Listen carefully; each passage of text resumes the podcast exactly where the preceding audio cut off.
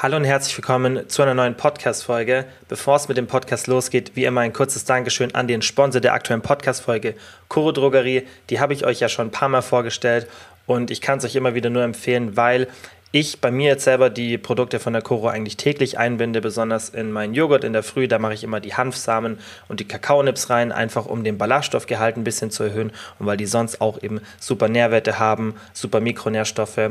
Und generell findet ihr bei der Koro ganz viele Produkte, die kaum verarbeitet sind, ja, meistens natürlicher Ursprung. Das gefällt mir sehr, sehr gut. Also schaut einfach mal vorbei auf www chorodrogerie.de und wenn ihr 5% sparen wollt und den Podcast dabei unterstützen wollt, dann einfach noch den Rabattcode Kilian5 eingeben und jetzt geht's los mit der Podcast-Folge. Kilians Brain Game Podcast. Wie immer habe ich mir für euch ein paar Fragen rausgesucht, Thema Ernährung, Diät, Training und wie immer sind die Fragen in der Podcast-Beschreibung aufgelistet. Dann könnt ihr da einfach zu dem Timestamp springen, ja, wenn euch irgendwie eine Frage nicht interessiert oder ihr nur wegen einer Frage hergekommen seid. Und ich würde sagen, wir fangen direkt mit der ersten Frage von der Vanessa an. Und zwar, wie kann ich abnehmen, ohne dass mein Schlaf beeinträchtigt wird? Und das ist generell was, was häufig ähm, auftritt, wenn man eben ein Kaloriendefizit ist und abnimmt, ja, dass man auch Auswirkungen auf den Schlaf bemerkt. Es ist immer unterschiedlich. Manche Menschen sind da sehr sensibel, andere merken es kaum. Aber gerade wenn man wirklich vom Körperfettanteil immer und immer niedriger kommt, ja, dann merkt man das schon oft. Ganz, ganz bekannt sind Leute, die, oder ein ganz bekanntes Problem ist bei Leuten, die ähm, eine Bodybuilding-Vorbereitung machen. Das heißt, die wirklich in die extremen unteren Bereiche des Körperfettanteils kommen, die haben eigentlich alle Schlafprobleme. Ja. Das heißt, das Problem wird schon allein durch die Höhe des Defizits und durch den Körperfettanteil beeinflusst. Ja, das heißt, du sollst auf jeden Fall mal darauf achten, wenn du merkst, okay, ich schlaf schlecht, ist dein Defizit vielleicht zu hoch oder bewegst du dich auch gerade schon in einem Körperfettanteil, der vielleicht für dich schon ein bisschen zu niedrig ist. Ja, das heißt, da auf jeden Fall mal aufpassen. Aber ganz, ganz wichtig, Schlaf ist ein multidimensionales Problem, ja, oder Schlafprobleme. Das ist multidimensional. Das heißt, wenn alles andere bei dir optimal ist, und das sage ich immer bei diesem Thema, dann schau, dass, also die eine Sache wird es nicht negativ beeinflussen, wenn alles andere optimal ist. Ja, das heißt, wenn du eine Diät machst und du auch in einem vielleicht ordentlichen Defizit bist und dein Körperfettanteil weiter sinkt, wenn du aber schaffst, alles andere zu optimieren, dann ist das Risiko, dass du negative Auswirkungen auf den Schlaf bemerkst, viel, viel geringer, als wenn du alles andere ignorierst. Das heißt, du musst die Prioritäten umschiften. Ja, weil wenn du vielleicht außerhalb von einer Diät mit einer relativ schlechten oder normalen Schlafhygiene zurechtkommst und vielleicht trotzdem gut schläfst, dann kann es sein, dass wenn du in der Diät bist, dass sich das Problem auf einmal ja, deutlich verschlechtert, weil du eben die anderen Faktoren nicht beachtest. Sobald du aber anfängst, dass du einfach ein bisschen drauf schaust, okay, ich krieg zum Beispiel einmal in der Früh, wenn die Sonne aufgeht oder nachdem ich aufgestanden bin, kriege ich wirklich 10, 15 Minuten Sonnenlicht in meine Augen, sodass mein Circadian Rhythm, also die innere Zeituhr, schön gesetzt wird. Das gleiche mache ich nochmal abends, wenn die Sonne untergeht. Ja. Ich schaue, dass ich die Lichtquellen vor dem Schlafen reduziere. Auch darauf achten, dass die Körpertemperatur abends sinken kann. Das habe ich, glaube ich, in einer der letzten Folgen schon mal erwähnt, dass es ganz wichtig ist, dass die Körpertemperatur, die diesen normalen Schwankungen unterliegt, auch wirklich sinken kann. Ja? Und da wir eben durch unser modernes Lebensumfeld nicht dazu gezwungen sind, den Körper auch in eine kühlere Umgebung ähm, zu bringen, ja, weil normalerweise nachts kühlt es ja logischerweise ab. Das heißt, die, die Außentemperatur, die korreliert dann logischerweise mit dieser sinkenden Körpertemperatur auch abends. Ja, das heißt, wir, unsere Körpertemperatur, die unterliegt zu Schwankungen, die piekt nachmittags, dann fällt die wieder ab und in der Nacht sinkt die meistens sehr gering. Auch beim, also bevor der Schlaf einsetzt, sinkt die Körper, Körpertemperatur und das signalisiert dem Körperschlaf. Man vermutet heutzutage sogar, dass es eventuell für den Körper, die, also die Körpertemperatur ein wichtigeres Signal als das Licht ist. Ja, ob jetzt Tag oder Nacht ist. Und dementsprechend, wenn der Körper halt zu warm gehalten wird, was uns ja auch oft ähm, ermöglicht wird, natürlich, klar, egal wie warm die Umgebung ist, diese, diese niedrige Körpertemperatur wird trotzdem vom Körper ähm, verursacht. Ja, aber man kann es natürlich ein bisschen unterstützen, indem ich sage mal einfach abends nicht zu warm anziehen, nicht irgendwie ein warmes Schlafzimmer haben und ähm, ja, vielleicht irgendwie noch versuchen, den Körper ein bisschen runterzukühlen mit zum Beispiel einem heißen Bad, wenn man da Probleme hat, was es natürlich im Sommer nicht so gut ist, ja, weil es eh schon so warm ist. Aber ein heißes Bad, wenn das kurz ist, kann tatsächlich helfen oder auch eine heiße Dusche, weil das Blut an die Hautoberfläche gelangt und dadurch einfach mehr Körperwärme abgegeben wird. Das funktioniert natürlich nur, wenn man das möglichst kurz macht. Ja, wenn man sich ewig lang aufwärmt, dann ist es ein bisschen anders. Und ich sage immer, vielleicht nicht ganz so viel aus, äh, anziehen und ähm, einfach das Schlafzimmer ein bisschen kühler halten. Das sollte so irgendwie 17, 18, maximal 19 Grad haben. Bei den meisten ist das Schlafzimmer viel zu warm. Ja, und äh, da muss man auch nicht Angst haben, dass man krank wird, weil ähm, die Körpertemperatur die reguliert sich ja trotzdem ganz gut, aber ein kühles Schlafzimmer ist wirklich ähm, sehr, sehr wichtig da. Und deswegen einfach mal schauen, dass wenn du Probleme beim Abnehmen hast, ja, dass du wirklich alle anderen Faktoren, wie gesagt, Licht, ja, Lichtquellen reduzieren, plus halt morgens schön viel Licht und dann abends, wenn die Sonne untergeht, nochmal, dass einfach dein Rhythmus schön getaktet wird, gleiche Zeiten, in denen du ins Bett gehst, Lichtquellen abends reduzieren, Körpertemperatur sinken lassen abends und dann wirst du merken, dass die Diät sich viel, viel weniger auf den Schlaf auswirkt. Was natürlich helfen kann, sind zum Beispiel regelmäßige Diet Breaks. Ja, das heißt, dass du alle vier bis zwölf Wochen, je nachdem wie tief dein Körperfettanteil ist, umso tiefer, desto häufiger. Ja, habe ich auch schon mal eine separate Folge gemacht, dass du einfach regelmäßige Diet Breaks machst. Das heißt, dass du in dieser Zeit deine Kalorienzufuhr wieder erhöhst. Ja, dadurch werden viele Hormone wie Leptin, Cortisol und so weiter normalisiert. Ja, und das gibt dann dem Körper natürlich auch das Signal, hey, wir sind jetzt gerade nicht in dieser Notsituation, weil ganz kurzer Exkurs, wieso wir so schlecht schlafen, wenn wir eine Diät machen. Die evolutionsbiologische Vermutung ist, dass das ein Zeichen früher war von, okay, jetzt ist gerade irgendwas los, jetzt brauche ich mehr Zeit, mehr Wachzeit, damit ich die Probleme, die ich aktuell habe, zum Beispiel wenig Nahrungsangebot, in den Griff bekomme. Das heißt, ich habe mehr Zeit, um nach Nahrung zu suchen, weil der Körper mir eben weniger Zeit zum Schlafen gibt, ja, und weil ich einfach länger wach bin, ja, und schlechter schlaf, sodass ich einfach dieses dieses Problem gerade lösen kann. Ja? Das heißt, ein evolutionsbiologischer Schutzmechanismus, Körperfettanteil sinkt, das heißt für den Körper, ah, okay, jetzt ist gerade die Zeit Nahrungsknappheit, weniger Schlaf, mehr Zeit Nahrung zu finden, das heißt, ich nehme wieder zu, und es normalisiert sich wieder. Das ist so ein bisschen der evolutionsbiologische Hintergrund. Deshalb tritt das Problem auch meistens erst dann auf, wenn der Körperfettanteil wirklich in die niedrigeren Dimensionen geht. Natürlich kann aber auch schon ein bisschen früher eintreten, aber wenn man die Schlafhygiene, ja, also alles, was ich vorhin erwähnt habe, beachtet, dann sollte man eigentlich mit einem moderaten Körperfettanteil, der bei Frauen irgendwo zwischen 18 und 25 oder vielleicht auch 30 Prozent liegt und bei Männern 10 bis 15, 16, 17 Prozent, wenn man da in dem Bereich ist, sollte man eigentlich noch keine Probleme mit dem Schlaf haben. Die nächste Frage war, sind Hip Thrusts an dem Beinstrecker und die einbeinige Beinpresse sinnvolle Übungen?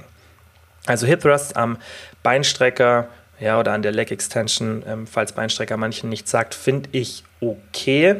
Aber oft ist das Problem, dass der Beinstrecker in keiner vertikalen, ähm, in keiner vertikalen Bewegung verläuft, sondern in so einer Kurve, ja, was dann natürlich für einen Hip Thrust nicht optimal ist. Ja, das heißt, du hast keinen perfekten Hip Hinge, ja, den du ja eigentlich mit einem Hip Thrust mimiken willst, also nachmachen willst. Und dementsprechend finde ich es nicht optimal, wenn du keine Hip Thrust Maschine hast dann klar kann man das schon am Beinstrecker machen, würde ich aber, bevor du das machst, ja, würde ich vielleicht eher ähm, Hip Thrust an der Langhantel bevorzugen oder auch Einbeinige mit einer Kurzhantel oder einer Gewichtsscheibe, die man auf die Hüfte legt, ja, oder auch theoretisch Einbeinige, bei denen man gar kein Zusatzgewicht nimmt und einfach mit höheren Wiederholungen arbeitet. Ähm, es kann funktionieren, man muss auch ein bisschen immer auf die Maschine schauen, weil es gibt ja da ganz viele Hersteller, und bei jeder ist der Bewegungsablauf ein bisschen anders. Manche haben schon eine relativ vertikale Bewegungskurve. Das heißt, dass, dass äh, dieses Pad, ja, was normalerweise unten ähm, an den Knöcheln aufliegt, ja, dass das im Endeffekt möglichst vertikal nach oben geht. Aber meistens ist es dann doch eher so eine Kreisbewegung, was für ein Hip Thrust nicht so das, äh, das Optimale ist. Da muss man einfach die Maschine anschauen, ob das, ob das eine gute, ähnliche Bewegung ist wie ein Hip Thrust und dann, finde ich, spricht jetzt nichts dagegen. Ja, das heißt, da kann jetzt auch nicht so viel anatomisch passieren, ja, was irgendwie negativ ist, solange du halt auch schaust, dass du einfach die restlichen Sachen, die man beim Hip Thrust beachten sollte, beachtest. Ja.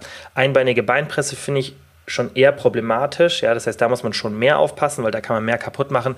Besonders wenn ich dann so Variationen sehe, wenn man dann irgendwie seitlich in der Beinpresse liegt und ähm, versucht sich dann wegzudrücken. Da ist meistens der Rücken unten in dem Bereich, ja, der auch sehr sensibel ist, wo die Bandscheibe liegt, oft sehr, sehr stark gerundet und dann hat man natürlich auch viel Druck darauf. Das würde ich auf keinen Fall empfehlen. Also wenn ihr irgend sowas auf Instagram oder YouTube seht, macht das bitte nicht nach. Nicht seitlich in die Beinpresse legen und irgendwie seitlich da drücken. Also da sieht man so die komischsten Variationen, die auch gar nicht notwendig sind.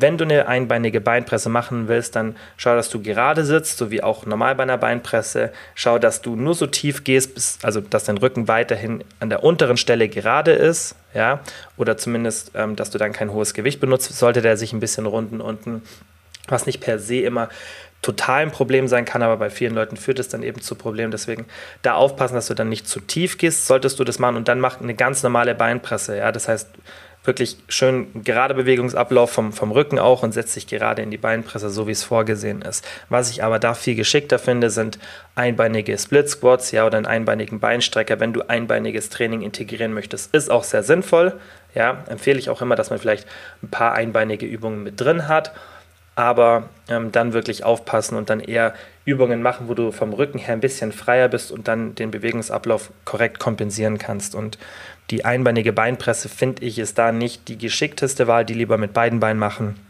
Und dann eher sowas wie Split Squats oder auch ein Beinstrecker, das kann man super einbeinig machen und ähm, ja, da werden viel, viel weniger Probleme auftreten.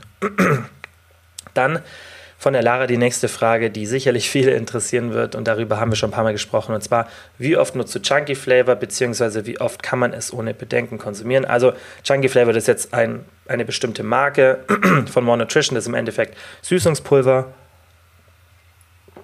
Und das können wir jetzt mit so allem, was Süßstoff beinhaltet, gleichsetzen. Natürlich muss man immer ein bisschen darauf achten, was für ein Süßstoff ist es, ja, und ähm, im Chunky Flavor, da ist zum Beispiel Sucralose, der dann aber, glaube ich, auch kombiniert ist mit noch einem anderen Süßstoff. Bin ich mir jetzt nicht ganz sicher, aber der Hauptbestandteil ist eben Sucralose, was ich jetzt beim Chunky Flavor weiß, was auch in den meisten modernen Süßungsmitteln benutzt wird. Das ist auch der Süßstoff, den ich tendenziell am sinnvollsten finde. Stevia finde ich auch noch gut. Ja, so von der Sicherheit, da finde ich, sollte man immer diese zwei Süßstoffe benutzen. Ähm, Sucralose und Stevia, die finde ich, find ich da ähm, tendenziell die besten. Und die haben auch tatsächlich, also gerade Sucralose, es gibt für mich kein Argument, einen anderen Süßstoff zu benutzen für einen Hersteller, weil Sucralose den ähnlichsten ähm, Zuckergeschmack hat. Ja, das kommt am ehesten an Zucker ran. Das schmeckt am natürlichsten für die meisten. Das heißt, es ist auch vom Geschmack her das Beste. Es hat eine sehr, sehr hohe ähm, Süßwirkung. Ja, das heißt, man braucht auch nicht so viel. Ja, und dementsprechend finde ich, sollte dieser Süßstoff so und so in den meisten Produkten benutzt werden. Ich aktuell täglich habe ein bis zwei Scoops von dem Chunky Flavor bei mir in der Früh drin beim Frühstück. Ähm, ansonsten gar nicht. Ja, und sonst konsumiere ich auch nicht so viel Süßstoff. Ich habe so 0,5 bis 1 Liter Zero-Getränke pro Tag. Ja, und meistens ein Proteinshake, da ist logischerweise auch nochmal Süßstoff drin. Ja, mehr habe ich nicht. Ähm, ich konsumiere sonst auch ganz selten irgendwelche Produkte mit Süßstoff, nicht weil ich es vermeide, sondern einfach, weil ich meine Ernährung mit möglichst wenig verarbeiteten Produkten aufbaue. Ja, das heißt, wenn ich irgendwas esse, dann, wenn ich irgendwas Süßes brauche, dann esse ich Obst. Ja, ähm, ich mache mir jetzt abends nicht nochmal irgendwie einen Quark oder so, sondern ich schaue halt, dass ich meine Proteinzufuhr durch vollwertige Nahrungsmittel abdecke ähm, und da einfach ein bisschen Variation reinbringen. Und ich esse ja morgens schon, ich denke, die meisten, die mir gerade auf Instagram folgen, wissen es, wie ich mein Frühstück mache. Das ist so ein Gemisch aus äh, fettigen Quark, Skier und so weiter. Und dann muss ich das abends nicht nochmal essen. Auch so rein aus, ähm, ja, was sonst immer irgendwie das Gleiche ist. Und ähm, ich habe deswegen relativ wenig Süßstoff bei mir drin, aber ich achte tatsächlich auch bewusst darauf, dass ich es nicht übertreibe. Denn die meisten Studien zeigen, wenn die negative Auswirkungen zeigen, dann ist es meistens in vitro oder Rodents, also Nagetierstudien. Das heißt in vitro entweder im Reagenzglas, ja, wo man menschliche Zellen nimmt und das versucht so ein bisschen zu replizieren oder halt Nagetiere.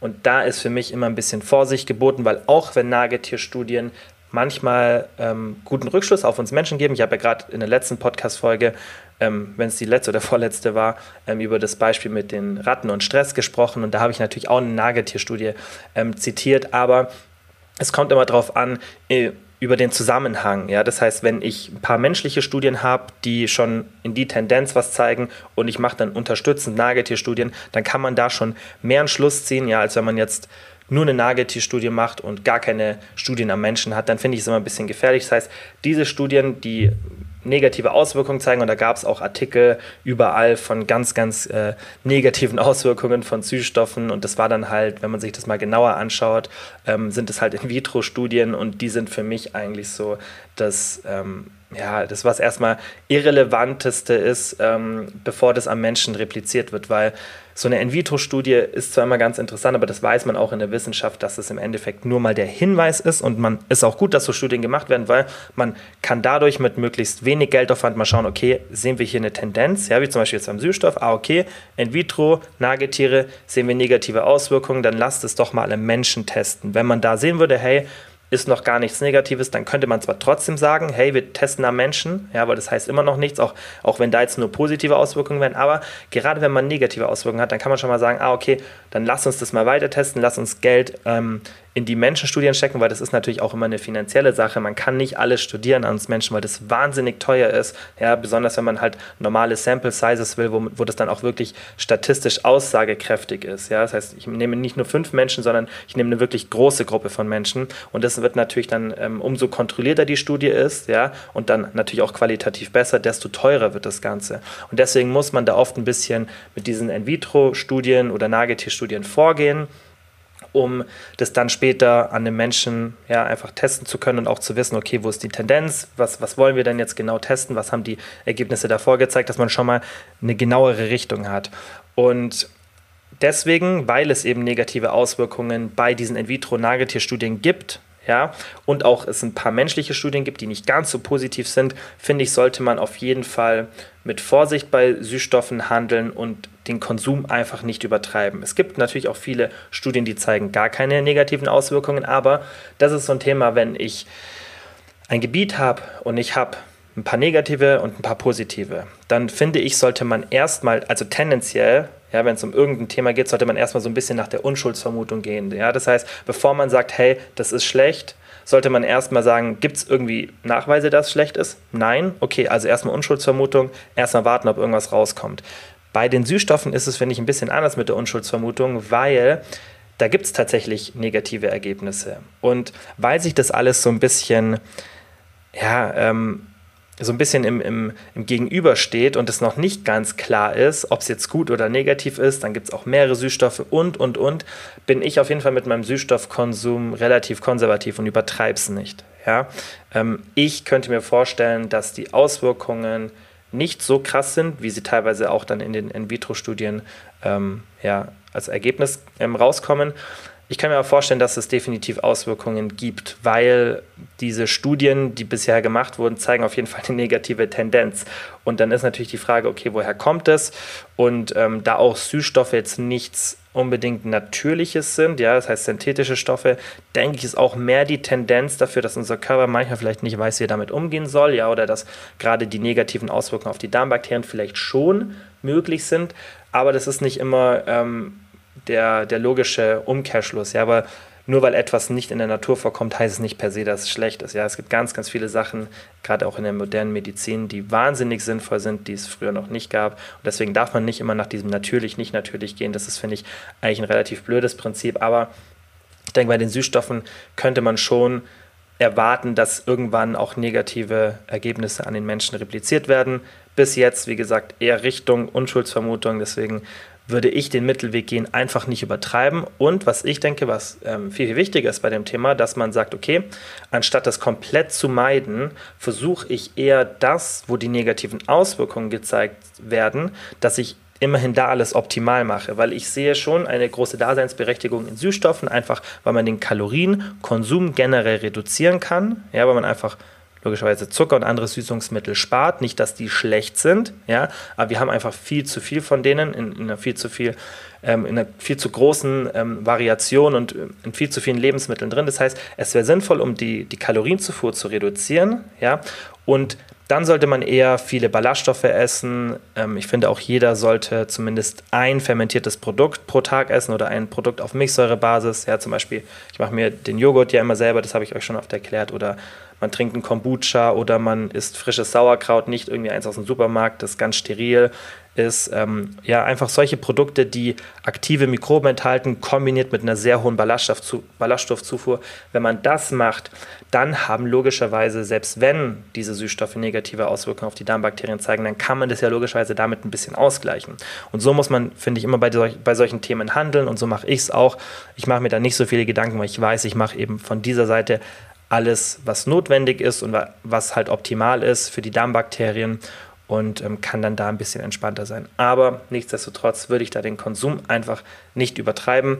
Ähm, wenn ihr auf der sicheren Seite sein wollt, wenn ihr natürlich sagt, hey, ähm, ist mir egal, dann denke ich, ist das auch vollkommen in Ordnung. Aber ja, meine Empfehlung ist auf jeden Fall nicht übertreiben, weil ich es auch vom Essverhalten immer ein bisschen problematisch finde. Also das, was ich jetzt auch im Coaching dann oft erlebe, ist halt, ähm, gerade wenn Leute viel Süßstoffe konsumieren, das sind halt auch tendenziell die Leute, die dann irgendwann die Angst vor Lebensmitteln entwickeln und, und, und. Das heißt, da ein bisschen aufpassen und übertreibt nicht von der Menge, ähm, wenn ihr euch steigert. Ja, das heißt, schaut, dass ihr nicht ähm, die Süßungskraft immer und immer weiter erhöht, weil das ist mir auch aufgefallen, wenn ich zum Beispiel ja irgendwann mal anfangen, vielleicht ein bisschen mehr von dem, von dem Süßungspulver reinzutun, dass ich mich sehr schnell dran gewöhne und dann muss ich das wieder ein bisschen runtercutten. Das heißt, macht euch einfach eine feste Menge und schaut, dass ihr dann bei der bleibt. Und wenn es euch dann mal nicht süß genug ist, dann ist es halt nicht süß genug. Aber passt da wirklich auf, weil man kann sich da definitiv dran gewöhnen. Und dann hat man am Anfang irgendwie so einen Mini-Messlöffel genommen und ja, nach ein paar Wochen oder ein paar Monaten nimmt man auf einmal vier oder fünf, um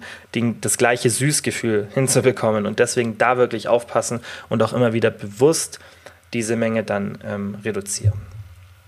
Die nächste Frage war, hast du Erfahrungen oder Meinungen zu Cortisol-Speicheltests. Also super komplexes Thema, Cortisol generell. Ich bin kein Arzt, kein Mediziner. Natürlich kenne ich mich mit dem Thema ganz okay aus, würde ich sagen, aber ich finde es auch mal wichtig, dass ich das dazu sage, ähm, wenn nicht irgendein Thema, wenn es nicht voll mein Thema ist, ähm, ja, dass ich einfach so einen kleinen Disclaimer gebe.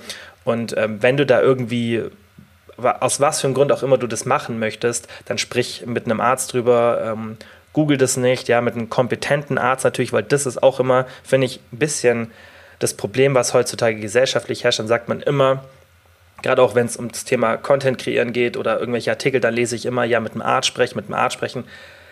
Ja, finde ich, äh, sage ich auch immer die Empfehlung, aber deswegen sage ich immer mit einem kompetenten Arzt, weil ich habe schon so oft erlebt, dass Ärzte die wildesten Aussagen über Bereiche geben, die sie, wo sie nichts, sich scheinbar nicht auskennen. Ja, wenn ich jetzt zum Beispiel über ein Thema spreche, bei dem ich mich nicht zu 100% auskenne, ja, oder zumindest, wo ich mich zu 90 oder 95 Prozent auskenne, man kann sich ja ganz selten in dem Bereich wirklich 100 Prozent auskennen, dann sage ich euch das. Aber ich habe das Gefühl, Ärzte haben immer dieses Überdenken oder oft und denken, sie wissen alles, ja, und die sind es vermutlich auch so gewohnt, weil immer jeder denkt, sie wissen alles, aber es ist per se nicht so. Ich weiß noch, dass mein Gastroenterologe vor zehn Jahren oder so zu mir gesagt hat, ich soll aufhören mit dem Kraftsport, weil damit verkürze ich meine Lebenszeit. Und das Lustige ist, wenn man sich die gesamte Studienlage anschaut, die ist so unglaublich eindeutig, dass das, was er gesagt hat, genau das Gegenteil ist. Dass Krafttraining, regelmäßiges Krafttraining, auch sehr intensives Krafttraining, auch mit einer hohen Proteinzufuhr, das heißt alles, was er da vermutlich in in, in, Betracht gezogen hat, ja, dass genau das die Lebenszeit verlängert. Und das ist, also ich hatte schon öfter solche Situationen, aber das war für mich auch so ein Paradebeispiel von einem Facharzt, der einfach eine Aussage getätigt hat und er hat sie nicht so getätigt, als wäre er sich nicht so sicher, sondern er hat mir explizit davon abgeraten und mir gesagt, wie schlimm das doch wäre für mich. Und ähm, ich denke, jeder von euch kennt solche Situationen und deswegen sage ich immer, zu einem kompetenten Arzt gehen und nicht nur zu einem Arzt gehen, weil das sind auch nur Menschen und da gibt es genauso wie überall Menschen, die halt denken, sie wissen alles und wissen es dann doch nicht. Und äh, deswegen, wenn du da irgendwie ein Problem hast, wieso du auch immer dein Cortisol messen möchtest, dann würde ich dir empfehlen, geh zu einem kompetenten Arzt, wo du dich sicher fühlst, wo du das auch hinterfragen kannst und ähm, der vielleicht auf dem aktuellen Stand der Literatur ist. Das finde ich also auch mal ganz wichtig, dass man weiß, dass die Ärzte sich weiterbilden, weil das, was vor 30 Jahren war, ist heute eben dann oft schon ja, ein komplett neues ähm, Gebiet und dann muss man sich da einfach weiterbilden und deswegen da einfach zu einem Arzt gehen, aber tendenziell Cortisol-Speicheltests sind auf jeden Fall aussagekräftig, wenn man sie richtig macht. Ja, was ich nicht so sinnvoll finde, ist, wenn man random einmal pro Tag über irgendein so Startup-Kit äh, von irgendeinem Startup halt über so ein Kit sich den Cortisol ähm, einmal pro Tag messen lässt. Weil was bringt das? Dann weißt du, okay, das Cortisol ist jetzt genau zu dieser Uhrzeit so und so hoch, ja, aber ähm, du weißt ja nicht, wie ist es an den anderen Zeitpunkten. Und Cortisol unterliegt ja natürlichen Schwankungen im Körper. Und du musst natürlich auch beachten, wenn du zum Beispiel einen anderen Schlafrhythmus hast, ja, als andere Menschen, und die vergleichen das dann und sagen dir, hey, Normalwert wäre um die Uhrzeit, du, hast, du sollst zum Beispiel in der Früh messen, ja, um 9 Uhr, aber normalerweise stehst du halt irgendwie erst um 10 Uhr auf, aber dass du den Speicheltest machen kannst, stehst du jetzt früher auf, du verfälschst es ja alles. Das heißt, das muss man schon mal beachten, das würde dann ein, ein kompetenter Arzt oder ein kompetentes Labor im optimalen Falle machen, ja, und du hast halt eben nur einen Wert, aber Cortisol ist sowas von komplex, dass man ganz genau schauen muss, okay, was denke ich, warum, also was denke ich, was das Problem ist, wieso muss ich gerade überhaupt mein Cortisol messen? Und dann wäre natürlich auch sinnvoll, das mehrmals zu machen. Ja, das heißt eine Messung morgens, mittags, abends, damit man wirklich sehen kann, okay, wie ist dein Spiegel, wie schwankt der? Das wäre sinnvoll. Aber Cortisol ist so multidimensional und ist so ein kritisches und ähm, zentrales Hormon ja, bei uns Menschen, dass du vermutlich so und so nichts mit dieser Aussage dann ähm, ja, anfangen kannst. Wenn dir jetzt irgendwie ein Startup, wie gesagt, über einen so ein Kit dann sagt, hey, dein Cortisolwert ist so und so, laut deinem Speichel, auch wenn die Tests schon ganz genau sind, dann bringt es dir vermutlich nicht viel. Ja, und dann ist halt auch die Frage, was willst du dagegen machen? Ja, weil Cortisol zu verringern ist nicht per se immer gut und ist auch fast gar nicht ähm, so leicht möglich. Ja, durch irgendwelche Supplemente. Klar, es gibt Ashwagandha und sonstiges, das tendenziell ein bisschen helfen kann. Aber die Frage ist, ähm, ob gerade wirklich Cortisol dafür verantwortlich ist, dass du ein bestimmtes Problem hast. Und Cortisol wird oft als extrem negatives Hormon dargestellt. Und es ist ganz falsch, weil Cortisol in den richtigen Mengen zum richtigen Zeitpunkt ist wahnsinnig wichtig für Lernen, Leistung und so weiter. Ja? Und Cortisol einfach per se zu verringern, wenn man gerade nicht weiß, wieso man das macht, würde ich dir nicht empfehlen. Also das ist wirklich ein sensibles Thema und da sollte man auch nicht so einfach mal drauf los eingreifen. Ja? Und deswegen spar dir das Geld für irgendwelche ähm, 60, 70 Euro Cortisol-Speicheltests, weil du kriegst davon keine Werte, mit denen du irgendwas anfangen kannst. Ist leider so. Ja, komplexes Thema, aber ähm, spar dir da lieber das Geld. Dann die nächste Frage von der Wiki war, was hat Muskelkater für eine Bedeutung in Bezug auf die Trainingsintensität?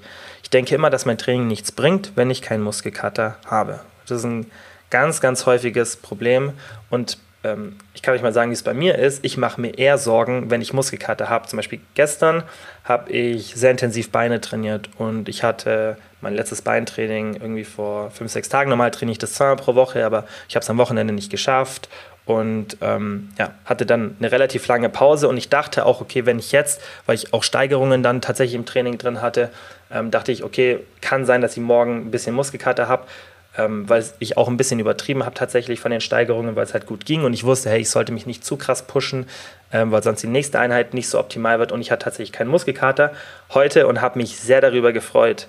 Also seid froh, wenn ihr keinen Muskelkater habt, besonders wenn ihr wisst, dass ihr Leistung erbracht habt, die ihr normalerweise auch erbringt oder sogar noch eine bessere. Und deswegen ist auch ein Trainingstagebuch so wichtig, weil ihr wollt ja wissen, ob ihr wirklich die gleiche Leistung erbracht habt. Also ihr solltet irgendein Messinstrument haben, ob die Einheit intensiv genug war, ja, für euer Level, das ihr aktuell habt. Und natürlich, wenn du kein Trainingstagebuch führst und auch so komplett random trainierst, mal die Übung, mal die Übung, dann ist schon eher der Muskelkater das, woran du messen kannst, hey, trainiere ich gerade intensiv. Aber der Muskelkater ist ja immer ein Zeichen dafür, dass, die, also, ähm, dass der Reiz, den du gesetzt hast, dass der zu groß war. Und in einem optimalen Szenario hat man einmal alle drei, vier Wochen Muskelkater. Ja, natürlich kann schon mal ein bisschen häufiger vorkommen, wenn man gerade ein intensives Trainingsprogramm hat, aber tendenziell ist Muskelkater eher eine schlechte Sache.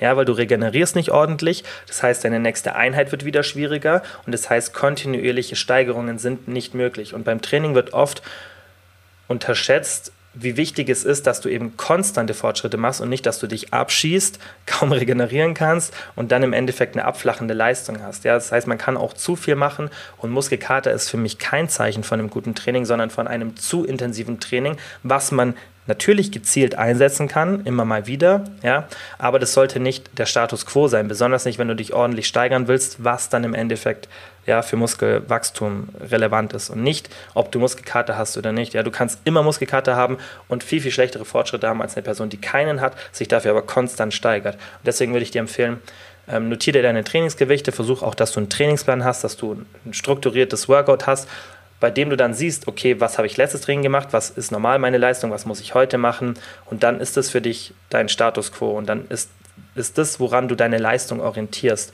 und nicht der Muskelkater. Deswegen mach dir keine Sorgen, wenn du mal nach dem Training keinen Muskelkater hast. Ich habe super selten Muskelkater. Also ich habe das wirklich einmal alle zwei Wochen irgendwie ganz leicht, aber dann auch eher in kleineren Muskelgruppen, ja, wie zum Beispiel den Schultern oder der Brust, sodass sie so ein bisschen sore sind. Aber ich habe nie Muskelkater, dass ich denke, oh, ich kann mich gerade gar nicht bewegen. Ja, natürlich, wenn ich einen intensiveren Trainingszyklus fahren würde, der dann vielleicht auch dieses Overreaching mit eingeplant hat, dann wäre das sicherlich anders, aber ich denke, das ist bei dir auch nicht der Fall gerade. Und dann solltest du eigentlich nicht so häufig Muskelkater haben und die Intensität des Trainings eher an vergangenen Einheiten orientieren. Dann war die nächste Frage von der Selina. Kann ich trotz hohem Alkoholkonsum am Wochenende abnehmen, wenn ich unter der Woche immer im Defizit bin? Das ähm, Thema Alkohol haben wir jetzt ja in der letzten Zeit schon ein paar Mal besprochen.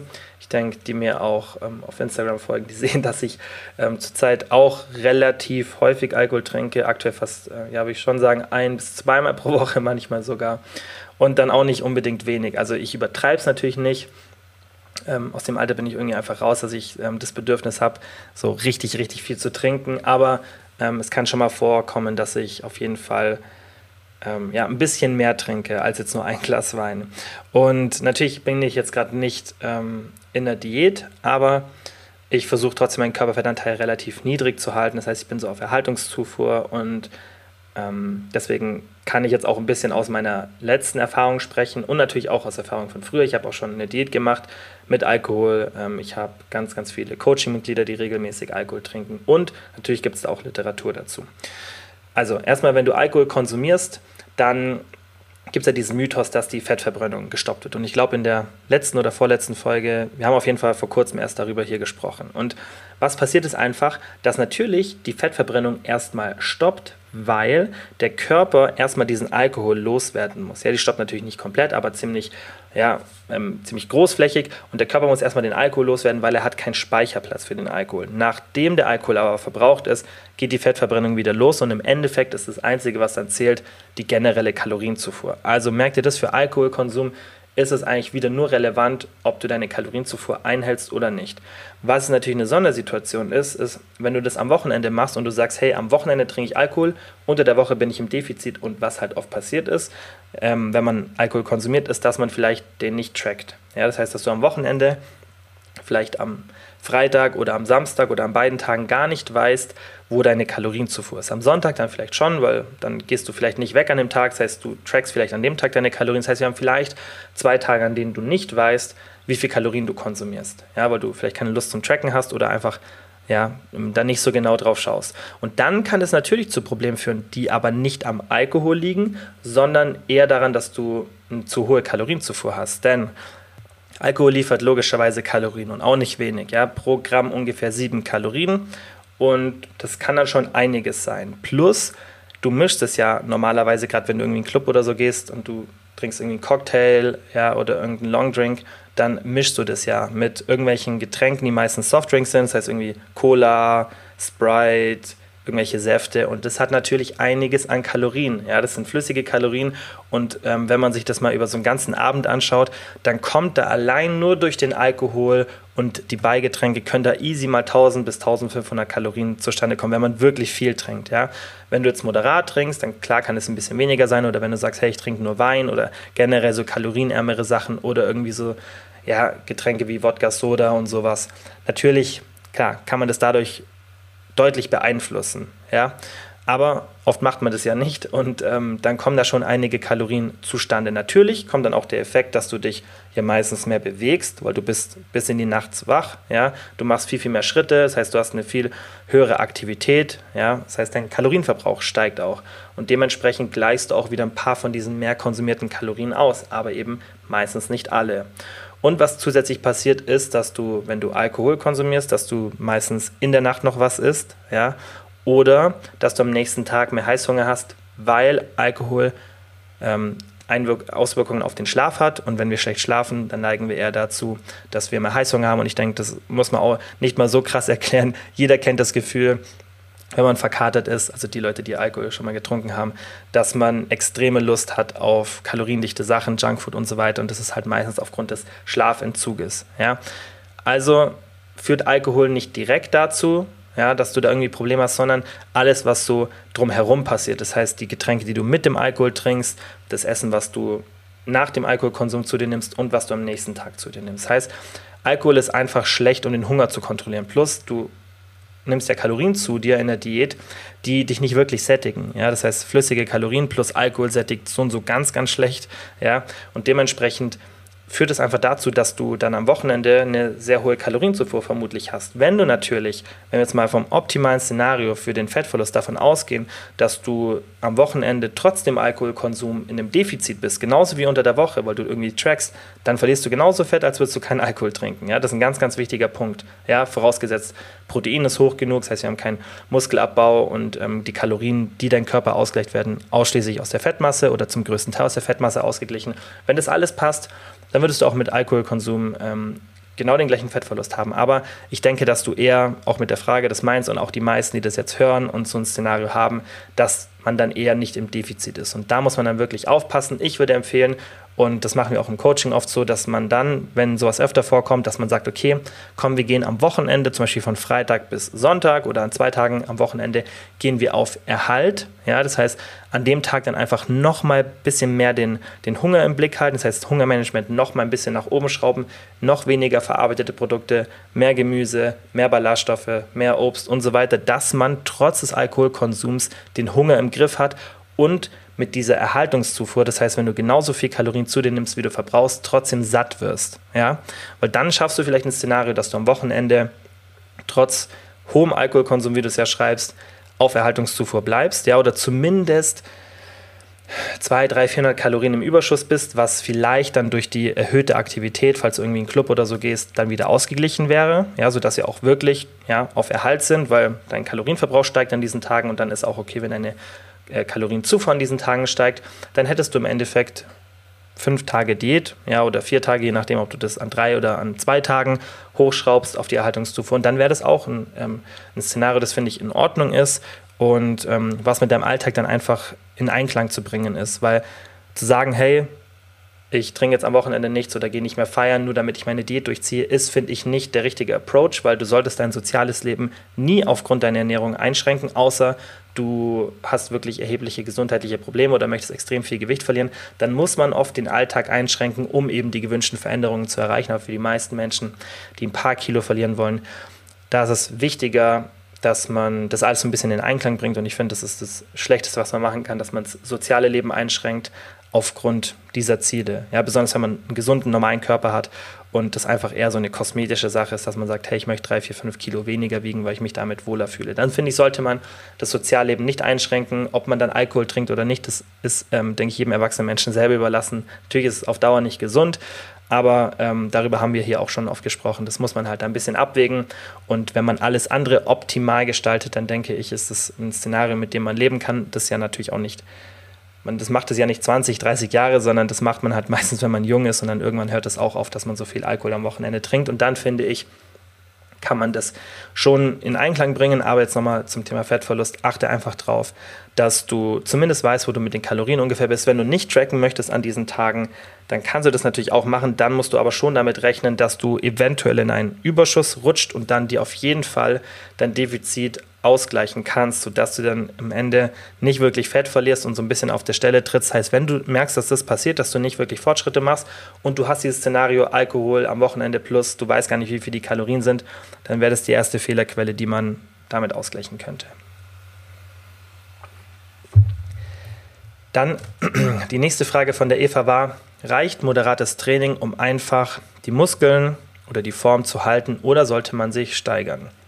Wenn du natürlich die Muskeln nicht weiter vergrößern möchtest, dann musst du nicht mal ähm, so trainieren wie jetzt, sondern du kannst dein Volumen deutlich verringern, solange du weiter immerhin ein oder zwei intensive Sätze hast. Das heißt, du machst zum Beispiel normalerweise zwei Übungen an zwei Tagen für den Quadrizeps, das heißt für den vorderen Oberschenkel. ja, und möchtest, möchtest, sagst halt, hey, ich möchte den Oberschenkel nicht mehr ähm, weiter vergrößern, ich möchte nur noch halten, dann würde es reichen, wenn du sagst, hey, ich mache an den zwei Tagen mache ich jeweils nur einen einzigen wirklich schweren Satz, aber mit einem ähnlichen Gewicht, ja, also nicht niedrigem Gewicht, als du bisher benutzt hast, ja. Dadurch würdest du die Form halten und dann kannst du dich auch auf andere Bereiche fokussieren. Wenn du zum Beispiel sagst, hey, ich möchte generell meinen ganzen Körper muskulär nicht mehr weiterentwickeln und ich möchte irgendwie einen anderen Sport machen, dann kannst du echt richtig runterschrauben. Dann kannst du sagen, hey, ich mache eine intensive Ganzkörpereinheit, ja, oder vielleicht sogar zwei oder eine Oberkörper, eine Unterkörpereinheit mit wirklich geringem Volumen, so ein 30, 40 Minuten Training, richtig intensiv, immer nur einen Satz. Und äh, wenn du dann eine hohe Proteinzufuhr hast, dann solltest du die Muskelmasse, die du aktuell hast, sehr, sehr gut halten können. Ja, ähm, wenn du jetzt aber nur eine Muskelgruppe hast, ja, bei vielen ist zum Beispiel, die sagen, ich möchte jetzt die Waden irgendwie nicht größer haben und ich möchte die einfach nur halten zum Beispiel, dann würde ich halt, wie gesagt, das Volumen verringern und einen intensiven Satz machen. Ja, das also steigern musst du dich auf keinen Fall, wenn du deine Form halten möchtest, sondern eher Volumen verringern, intensiven Satz machen, that's it. Jetzt eine Frage, die, denke ich, ganz, ganz viele interessiert, und zwar von der Sonja. Sind 7000 Kalorien im Defizit wirklich ein Kilogramm Fett? Kann man sich so Gewichtsverlust ausrechnen? Ich weiß nicht, ob ich schon mal eine Podcast-Folge dazu gemacht habe. Ich glaube, ich habe schon mal eine Folge gemacht. Egal, ist ewig her, äh, wenn das der Fall war. Und ich erkläre jetzt nochmal, wie das äh, mit dieser 3500 Kalorien sind, ein halbes Kilogramm Fettregel abläuft. Weil die ist die Regel, die vermutlich die meisten kennen. Und da gibt es viel Verwirrung. Und deswegen erkläre ich mal, wie das wirklich ist und was da so das Problem ist. Also, die Regel kommt daher, dass ein Pfund, also ein Pound, 355, äh, 3555 Kalorien sind es, glaube ich, ungefähr. Also ungefähr 3500 Kalorien sind ein Pfund Muskelmasse, also ein Pound. Das Problem ist, ein Pound wird auch oft abgekürzt mit einem LBS, hat, also ein Pfund sind nicht genau ein halbes Kilo, sondern 454 Gramm, weil der Umrechnungsfaktor zum Kilo 2,204, glaube ich, ist. Ja, 2,204 irgendwas, ist auch nicht so wichtig, aber 2,2 ist der Umrechnungsfaktor. Dementsprechend, also von Pfund auf Kilo, dementsprechend hat ein Pfund nicht genau ein halbes Kilo. Da fängt schon mal an. Ja, das heißt, die 3500 Kalorien entsprechen nicht ganz einem halben Gramm Fett, sondern 450 Gramm Fett. Da ist schon mal die erste Abweichung. Also ein Kilo Fett sind eher so 7800 Kalorien, ja, und eben nicht diese 7000 Kalorien, ja, weil wenn man das dann natürlich verdoppelt, dann ist die Diskrepanz noch mal ein Stück größer. Und was dann natürlich dazu kommt, ist, dass das ganze Thema, wenn man das wenn man das Defizit einfach mal so ansetzt, dann ist es relativ komplex, weil sich so viele Sachen verändern. Ja, das heißt, du hast eine Startkalorienzufuhr und du setzt jetzt ein Defizit an von 7000 Kalorien pro Woche vielleicht, wo du sagst, hey, ich will ein Kilogramm Fett pro Woche verlieren, also gehst 1000 Kalorien ins Defizit. Ja, das heißt, wir fangen an, Kalorienverbrauch ist bei, nur dass wir es jetzt leicht rechnen können, bei 3000 wäre extrem hoch, ja, für die meisten Menschen. Aber wir machen es jetzt einfach mal, dass wir leicht rechnen können. 3000 Kalorien verbrauchst du, 2000 Kalorien nimmst du zu dir, Defizit ist 1000 Kalorien. Das berechnest du dir. So, das erste, was schon mal passiert, ist, du hast deutlich weniger Verdauungsenergie, nämlich 10% weniger. Das heißt, wir verlieren schon mal die ersten 10%, ja, das heißt ungefähr 100 Kalorien, weil du ja weniger Nahrung zu dir nimmst. Ja, das heißt, davor hattest du einen Verbrauch von 3000 ja, weil da ist natürlich die Verdauungsenergie mit reinberechnet. Aber jetzt nimmst du ja nicht mehr so viel Kalorien zu dir. Das heißt, 10% gehen schon mal weg, ungefähr. Und das führt natürlich dann dazu, dass dein Verbrauch nicht bei 3000 ist, sondern erst mal bei 2900 ungefähr. Ja, das heißt, wir verlieren schon mal die ersten 100 Kalorien. Ja, was dann natürlich dann auf die Woche 700 Kalorien sind und das ist dann schon mal ganz ordentlich. Das heißt, da haben wir den ersten Fehler, wenn man diese Behauptung aufstellt, ich gehe 1000 Kalorien ins Defizit, verliere ein Kilo Fett, so funktioniert es leider nicht, weil erstmal schon mal die Verdauungsenergie weggeht, weil du weniger Nahrung zu dir nimmst. Dann sinkt dein Gewicht im Laufe der Diät. Das heißt, du verbrauchst selbst bei gleicher Bewegung weniger Kalorien. Also wird auch dadurch dein Defizit ein Stück kleiner. Also nochmal wird was abgezogen von diesem ähm, ja, behaupteten 1 Kilogramm Fettverlust. Dann passiert natürlich auch, dass der Stoffwechsel, das heißt die Grundstoffwechselrate, die auch nicht von deiner Aktivität abhängt, zwischen 5 und 15 Prozent sinken kann. Bei manchen Menschen noch extremer ist, aber selten der Fall. Das heißt, diese Stoffwechselrate sinkt auch nochmal um 5 bis 15 Prozent, was dann irgendwo bei den meisten so bei 100 bis 300 Kalorien rauskommt, je nachdem, ähm, wie viel man wiegt. Ja. Es ist natürlich eine Variabilität da drin, aber das sind dann auch nochmal irgendwie 100 ja, bis 300 Kalorien, je nachdem und auch natürlich erst im Laufe der Diät. Aber das kommt dann auch nochmal weg.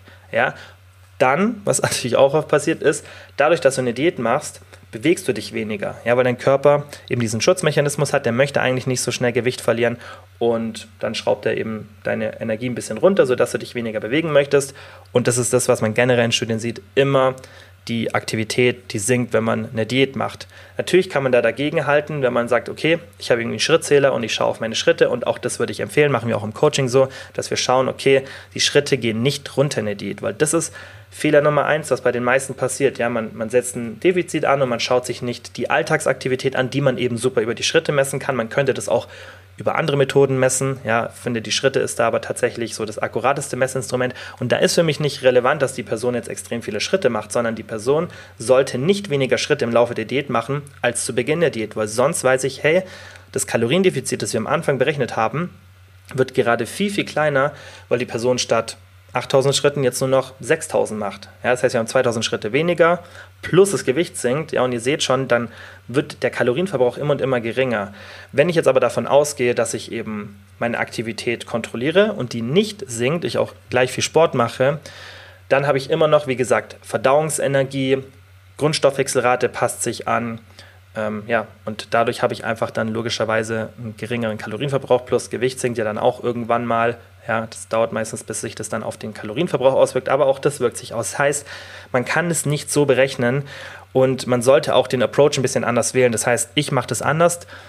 Im Coaching mache ich es so, und da kann ich jetzt auch mal ein bisschen, also das ist ja eigentlich so ein leichtes Betriebsgeheimnis, aber ich versuche da immer möglichst offen drüber zu reden, ohne jetzt das ganz genau rauszuhauen, weil ich weiß es auch, dass schon oft Leute da irgendwas kopiert haben und ich das nicht so toll finde, wenn man, und darüber haben wir, glaube ich, ja auch schon mal gesprochen, wenn man ähm, gerade solche Sachen dann einfach ähm, ohne Credit sozusagen ähm, ja, einfach kopiert. Aber egal, ich erkläre jetzt, wie, wie ich das mache im Coaching oder wie da meine Vorgehensweise ist. Die ist nicht so, dass ich, also ich drehe den Approach um. Ich sage nicht, okay, das ist mein Defizit und jetzt möchte ich den Fettverlust, sondern ich drehe das um. Ich sage, okay, was für einen Fettverlust möchte ich bei der Person? Ja, das heißt, ich muss mir die Person anschauen, wie ist der Körperfettanteil, wie ist der Alltag, was ist das Ziel generell. Das heißt, ich habe mehrere Faktoren, die beeinflussen, was ich denke, was für diese Person ein optimaler Fettverlust ist, weil der kann sehr, sehr stark schwanken. Der kann irgendwo von 0,5 Prozent pro Woche bis zu vielleicht sogar 1,5 Prozent pro Woche liegen. Ja? Und da muss ich natürlich schauen, okay, was möchte ich für einen Gewichtsverlust in Prozent pro Woche? Und dann, wenn ich das entschieden habe, dann schaue ich, okay, was müsste ich rechnerisch für ein Defizit bei der Person ansetzen? Und da habe ich halt für mich einen eigenen Kalkulator, der rechnet mir das ganz genau aus was müsste ich halt für ein Defizit haben, damit ich diesen prozentualen Fettverlust erreiche, bei dem ich einfach weiß, okay, der ist optimal für die Person. So, das ist mein Approach. Und dann schaue ich mir eben über einen längeren Verlauf an, erreichen wir dieses Ziel.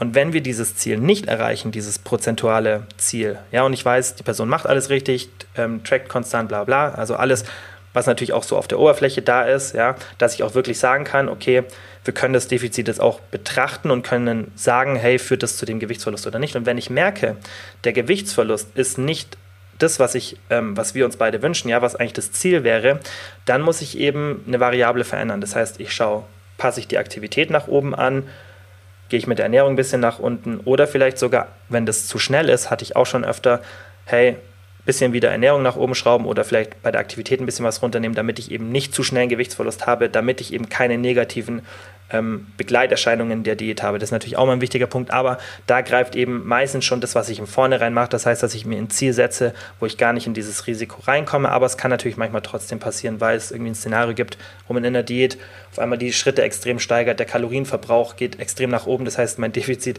das ich eigentlich geplant habe, ist auf einmal viel, viel größer. Das kann passieren. Aber dann reagiere ich halt. Und das ist der Approach, den ich euch auch empfehle. Überlegt euch eher, okay, was möchte ich an prozentualen Gewichtsverlust erreichen? Und da empfehle ich euch generell, ja, geht irgendwo so zwischen 0,5 und 1% pro Woche. Ja, versucht das als Gewichtsverlust zu haben bei den meisten. Und dann schaut, dass ihr ein Defizit ansetzt, das halt da ungefähr in dieser Range ist. Das ist dann meistens irgendwas zwischen, kommt da drauf an, zwischen 500 und 1000 Kalorien. Und dann haltet ihr euch dran und dann schaut ihr, hey, erreiche ich damit diesen prozentualen Gewichtsverlust? Wenn ich das nicht schaffe, da muss ich schauen, was ist gerade der Grund, ist das Defizit zu klein, ja? Und wie gesagt, dann ist ja dieser Faktor von Stoffwechsel passt sich an, ähm, Verdauungsenergie und so weiter. Das heißt, man muss es auch zwischen der Diät dann vielleicht mal wieder ein bisschen neu ausrechnen und dann wieder das Defizit neu ansetzen, damit man dann eben den gewünschten Gewichtsverlust hat. Aber es funktioniert nicht so, wie jetzt gerade beschrieben, dass man sagt, hey, 3000 Kalorien ist mein Verbrauch, ich esse jetzt 2000, bam, ich habe ein Kilo Gewichtsverlust pro Woche. Mal davon ausgehend, dass du deine Ernährung konstant hältst, das heißt, du nicht mehr isst, ja, als diese 200 Kalo äh, 2000 Kalorien. Und du schaffst es auch durch die Aktivität so konstant zu bleiben, ja, dass du nicht weniger Kalorien verbrauchst, sondern dass die einzigen Anpassungen die sind, über die wir gesprochen haben, weniger Verdauungsenergie, weniger Gewicht plus Stoffwechselanpassungen, dann wirst du anstatt diesem Kilo Fett im reellen Szenario vermutlich sieben 100 Gramm plus minus, es ist so eine große Variable, das kann man, das kann keiner genau berechnen. Natürlich könnte man es probieren und auf dem Blatt könnte ich dir das schon vorrechnen, was da passiert und so, aber die echte Welt ist dann halt immer die echte Welt und ein Szenario, das man nie auf 100 Gramm Fett pro Woche genau vorhersagen kann. Das heißt, du wirst irgendwo in der Range sein, 700, 800 Gramm plus minus Fett, anstatt eben diesem 1 Kilo Fett mit 7000 Kalorien Defizit. Auch wenn man es wirklich auf dem Blatt Papier berechnen würde. Dementsprechend stimmt diese Regel nicht. Ähm, aber es ist auf jeden Fall sinnvoll, sich in diesem Bereich von einem Defizit ähm, anzusiedeln, irgendwo zwischen 3500 und 7000 Kalorien pro Woche. Das ist auf jeden Fall ein guter Anhaltswert. Muss man natürlich auf die Situation schauen. Ja? Ähm, ich hoffe, es war nicht zu komplex, jetzt auch mit diesen ganzen Zahlen, aber ähm, man kann das Thema leider nicht leichter erklären, weil das halt viel mit äh, Hin- und Herrechnen zu tun hat. Aber ich hoffe, ihr versteht, wieso diese 7000 Kalorien im Defizitregel nicht zu einem Kilogramm Fettverlust führt. Dann zur vorletzten Frage und zwar, können 10.000 bis 15.000 Schritte täglich die Regeneration nach dem Beintraining stören? Also kommt drauf an natürlich, aber auf jeden Fall ja. Denn das ist natürlich auch Belastungsvolumen für deine Beine, ja, und wenn du jetzt in der Diät bist, ja, oder allgemein hohes Trainingsvolumen hast, dann kann sich das natürlich auswirken. Sowas muss man immer pro Situation betrachten. Ja, weil wenn du zum Beispiel im Kalorienüberschuss oder auf Erhaltung bist, ein normales Trainingsvolumen von irgendwie ja, 15 bis 20 Sätzen pro Muskelgruppe am Unterkörper hast, ja, pro Woche natürlich, und du gehst nicht in jedem Satz ans Muskelversagen, sondern bist immer so zwei, drei Reps in Reserve. Das heißt, bis zum Muskelversagen hast du immer zwei bis drei Reps, 15 bis 20 Sätze, wie gesagt, pro Muskelgruppe pro Woche und du bist äh, mit einer ordentlichen Proteinzufuhr nicht im Defizit. Ja, das heißt wirklich, das sind jetzt so kurz, knapp zusammengefasst die, die optimalen Faktoren, dass du weißt, hey, mein Volumen ist nicht so groß, ich kann gut regenerieren. Dann ist natürlich, sind diese 10.000 bis 15.000 Schritte weniger relevant, dann werden die sich weniger negativ auswirken, weil du halt vom Volumen das schon so optimal gemacht hast, als wenn du zum Beispiel eine Diät machst, ja, und der Körper einfach ein bisschen schlechter regeneriert. Oder wenn dein Trainingsvolumen viel höher ist, als ich gerade gesagt habe, das heißt viel mehr als 15 bis 20 Sätze pro Muskelgruppe pro Woche. Ähm, vielleicht hast du schlechten Schlaf. Das heißt, viele Faktoren können da eine Rolle spielen. Aber definitiv kann eine hohe Schrittanzahl deine Regeneration beim Beintraining stören. Was ich dann aber machen würde, ist, versuch nicht diese Schrittanzahl zu reduzieren, weil vielleicht machst du es ja aus einem bestimmten Grund, vielleicht möchtest du mehr Kalorien verbrauchen, vielleicht tut dir das mental gut, wenn du viel draußen läufst. Das heißt, ich würde diese Alltagsaktivität, wenn du die schon so schön hoch hast und die dich nicht stört in deinem Alltag, dann lass die doch so hoch, aber versuch mal dein Trainingsvolumen ein bisschen zu reduzieren, damit du dich steigern kannst, weil es wird ganz, ganz oft vergessen, dass die Steigerungen viel, viel wichtiger sind als Volumen. Ja? Und es wird oft mit so viel Volumen gearbeitet, wenn ich das auch irgendwelche Trainingspläne sehe oder Influencer, wenn ihr erzählt, wie viel die trainieren, denke ich mir, das ist viel zu viel. Ihr müsst, ihr macht so viel Junk, also das nennt man dann Junk-Volumen, ihr macht so viel Volumen, dass euch nichts bringt. Das ist reines Kalorienverbrennen, was ihr gerade macht. Ja? Oder Work Capacity aufbauen. Natürlich, das heißt, wenn man eine hohe, lange Belastung erreichen möchte, ja, zum Beispiel wenn man Ausdauersport macht oder irgendeinen bestimmten Kraftsport, wo das relevant ist, klar, ganz anderes Thema. Wenn es hier rein um den Muskelaufbau geht, dann ist es so viel Junkvolumen, dass man gar nicht benötigt, weil ich diese Work Capacity gar nicht brauche, um Muskelaufbau zu erreichen. Das heißt, ihr könntet das Volumen wirklich extrem runterschrauben. Es sind auch immer viele erschrocken davon, wie wenig Volumen ich mache. Ja, dafür sind meine Sätze halt extrem intensiv. Ja, aber diese Trainingsmethode ist meiner Meinung nach, und wenn man auch so die Literatur anschaut, viel sinnvoller. Weniger Volumen, viel, viel höhere Intensität, anstatt dieses extrem hohe Volumen und eine dafür geringere Intensität. Ja, das heißt, da einfach ein bisschen Volumen runterschrauben, bis du dich wieder steigern kannst. Ja, und wenn du dich steigerst, selbst mit geringem Trainingsvolumen, solange das nicht super wenig ist, ja, also irgendwie, solange du fürs Beintraining immer noch zehn Sätze pro Muskelgruppe pro Woche machst, ja, aber du steigerst dich damit, dann reicht es, weil die Steigerungen führen zum Muskelaufbau und nicht dieses hohe Volumen. Das ist ganz, ganz wichtig zu verstehen. Steigerungen der Intensität, ja, das heißt, was du maximal Gewicht pro Einsatz mit einer bestimmten Wiederholungsanzahl erreichen kannst, das ist das, was dir den Muskelaufbau bringt und nicht ewig viel Volumen. Ja, natürlich kann man mit dem Volumen in bestimmten Progressionsschemata arbeiten. Ja, wenn man zum Beispiel so mit so einer linearen Progression arbeitet, dann kann man natürlich Intensität und Volumen so ein bisschen hin und her spielen, aber das ist halt in einem bestimmten Trainingszyklus gedacht. Aber nicht, wenn man einen relativ stabilen Trainingsplan hat und dann über normales im Satz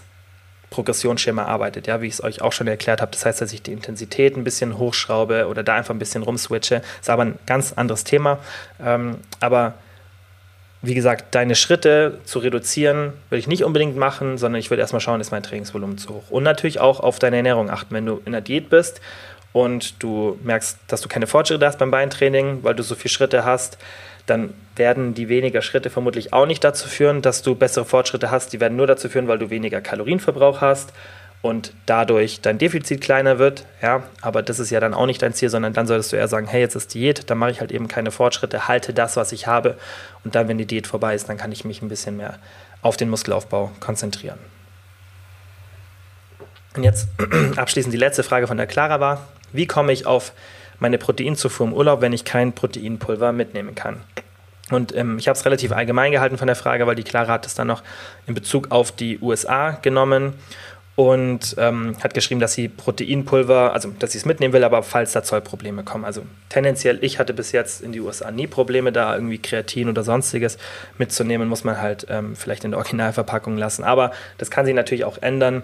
Und ähm, ja, man muss damit rechnen, dass es vielleicht nicht durchkommt. In den USA finde ich, ist das, das kleinste Problem, weil anders als bei uns gibt es da überall Supplement Stores, ähm, Vitamin Shop und so, da gibt es ja Riesenketten, ähm, GNC und so, da kriegt man immer Proteinpulver auch ähm, für normale Preise. Und also dort im Urlaub an Proteinpulver zu kommen, ist, finde ich, auch die entspanntere Variante, als das hier ähm, irgendwie mitzunehmen. Aber jetzt mal außerhalb der USA gedacht, damit es vielleicht auch für andere Szenarien, ähm, wenn jetzt jemand zuhört, ähm, Anwendung findet, finde ich, ähm, dass du trotzdem immer schauen kannst, ob du, wenn du im Urlaub bist und es länger ist, ob du irgendwie dort Proteinpulver kaufen kannst. Wenn das ein kürzerer Urlaub ist, von einer Woche oder zwei Wochen, dann würde ich mir nicht so viel Gedanken machen. Ja, dann würde ich einfach schauen, dass ich in dieser Zeit nicht im Defizit bin, ja, sodass die Proteinzufuhr erstmal ein bisschen irrelevant wird ja, und dann natürlich, dass du auch danach richtig Gas gibst, wieder die ersten zwei, drei Wochen im Gym, dass wenn du Muskelmasse verlierst, du die wieder aufbauen kannst. Auch generell Bewegung und Krafttraining können auch nochmal helfen, wenn die Proteinzufuhr nicht zu hoch ist, dass du keine Muskelmasse oder weniger Muskelmasse abbaust. Und ich finde es immer schwierig im Urlaub zu sagen, ja, okay, ich esse jetzt irgendwie Quark oder sonstiges. Also ehrlich gesagt, ich habe auf sowas keine Lust.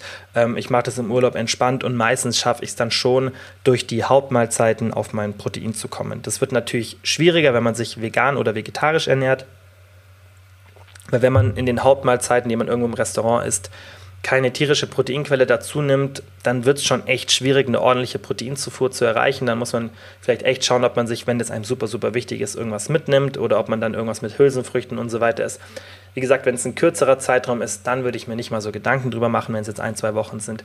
Wenn du jetzt natürlich irgendwie eine längere Reise vorhast, wie zum Beispiel jetzt USA oder Bali, Thailand, wo du vier Wochen bist, dann würde ich vielleicht versuchen, dort irgendwo Proteinpulver zu kaufen, ist in den USA vermutlich deutlich leichter als ähm, in Bali oder Thailand. Also in Bali war ich auch ähm, vor ein oder zwei Jahren, zwei Jahre. Und ähm, ich kann mich nicht erinnern, dass ich da irgendwo Proteinpulver gesehen habe. Vielleicht habe ich auch nicht richtig geschaut, was mich nicht interessiert hat. Ähm, da habe ich tatsächlich auch mein Proteinpulver mitgenommen, habe einen Shake pro Tag getrunken, weil ich da aber auch vier Wochen war. Ähm, und dann würde ich schon, wenn es ein längerer Zeitraum ist und dir deine Gains wichtig sind, dann würde ich schon schauen, dass du irgendwo ein Proteinpulver hast, dass du zumindest einen Shake pro Tag trinkst, weil dann kannst du schon mal ähm, eine gute Portion abdecken und dann solltest du mit deiner normalen Ernährung, wenn die halt dort auch ausgewogen ist, eigentlich genug Protein zu dir nehmen. Da gibt es halt leider keinen magischen Trick, außer halt dort zu schauen, dass du irgendwie ein Proteinpulver kommst oder schaust, wie die Einfuhrregeln sind, ob du das mitnehmen kannst ähm, und dann, dass du dir einfach da ein bisschen was mitnimmst. Ist halt nicht so eine ganzheitliche Situation, besonders wenn man sich halt pflanzlich ernährt oder eben vegetarisch, dann hat man halt viel weniger Auswahl beim Aussetzessen und dann ist es oft nicht so proteinreich. Klar, kann man auch hinbekommen, muss man aber einfach ein ähm, bisschen mehr darauf achten. Ist eigentlich nicht unmöglich. Das Wichtigste ist, wenn es ein kurzer Zeitraum ist, ein bis zwei Wochen, mach dir nicht so viel Gedanken. Zum Beispiel ein All-Inclusive-Urlaub, nimm das nicht mit. Also wirklich, wenn du, in, wenn du irgendwo ein Buffet hast, so, dann nimm das nicht mit, weil dann hast du so viele Möglichkeiten über Quark und sonstiges und ich würde mir den Stress auch nicht machen. Also ich persönlich, wenn ich irgendwo für ein, zwei Wochen hingehe, da überlege ich nicht mal, ob ich sowas mitnehme, weil auch egal wie wichtig mir das ist, was ich mache, und das ist ja auch mein Beruf und ich mache das ja auch gerne, weiß ich, dass die Auswirkungen in diesen ein, zwei Wochen so irrelevant sind, dass es nicht notwendig ist, dass ich das mitnehme und mir den Stress mache, dann irgendwo da noch einen Proteinshake zu trinken. Und ich glaube, es tut auch manchmal ganz gut, vielleicht für ein, zwei Wochen das Ganze mal sein zu lassen, ein bisschen entspannter das anzugehen. Und da musst du dir keine Sorgen machen. Wenn es länger ist, drei bis vier Wochen, dann sehe ich das auch ein bisschen anders. Ähm, und dann würde ich schauen, wie gesagt, ob du irgendwie dort Proteinpulver findest ähm, ja, oder ob du es mitnehmen kannst. So, das waren alle Fragen für heute. Sind wir knapp unter einer Stunde geblieben. Ich sage wie immer vielen, vielen Dank fürs Zuhören. Hoffe, es hat euch gefallen und wie immer bis zum nächsten Mal. Ciao.